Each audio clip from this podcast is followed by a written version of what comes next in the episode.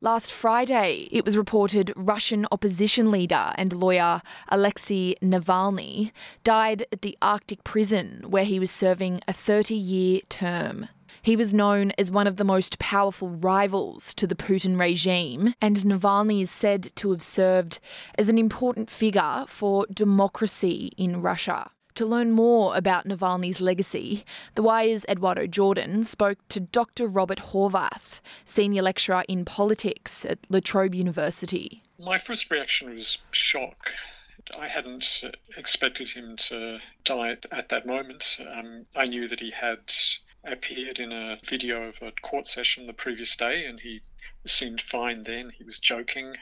And so to hear that he was dead 24 hours later was a shock. And how will he be remembered in Russia?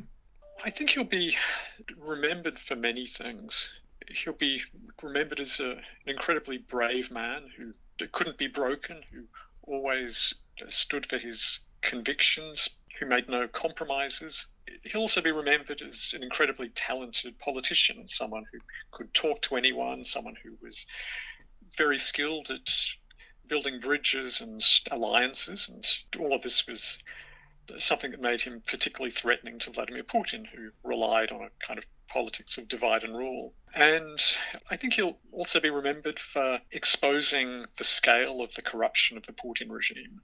Navalny's video uh, documentary about Putin's uh, corruption, titled "A the Palace for Putin," probably did more damage to Putin's reputation. It, it tore away the facade that he's this patriot who believes in traditional values. Now, he wasn't the only person who has been against the system in Russia. Who else has been in a similar position against Vladimir Putin, you think? There are an, a large number of public figures, intellectuals, politicians, lawyers, and human rights activists who have resisted the Putin regime in different ways. Many of them have suffered violence of one kind or another. Some of the most famous, like Navalny, have been killed.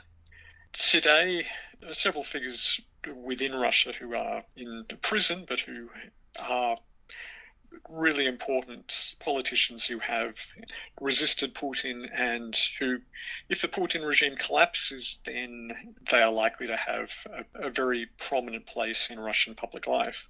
One of the best known is Ilya Yashin. Um, he's someone who's still young. He recently turned 40, but he's been involved in the opposition to Putin for nearly 20 years. He started off as a, a student activist, and he's very charismatic. He's very brave. He's very intelligent. Um, he's thought deeply about how a transition to a, a post Putin order could be managed. Another is Vladimir Kara-Murza.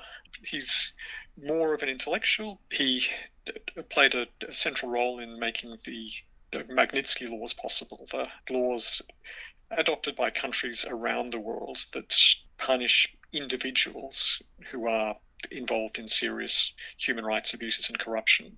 An interesting time around Alexei Navalny was the Navalny crisis in 2020. Why did it create controversy against Vladimir Putin?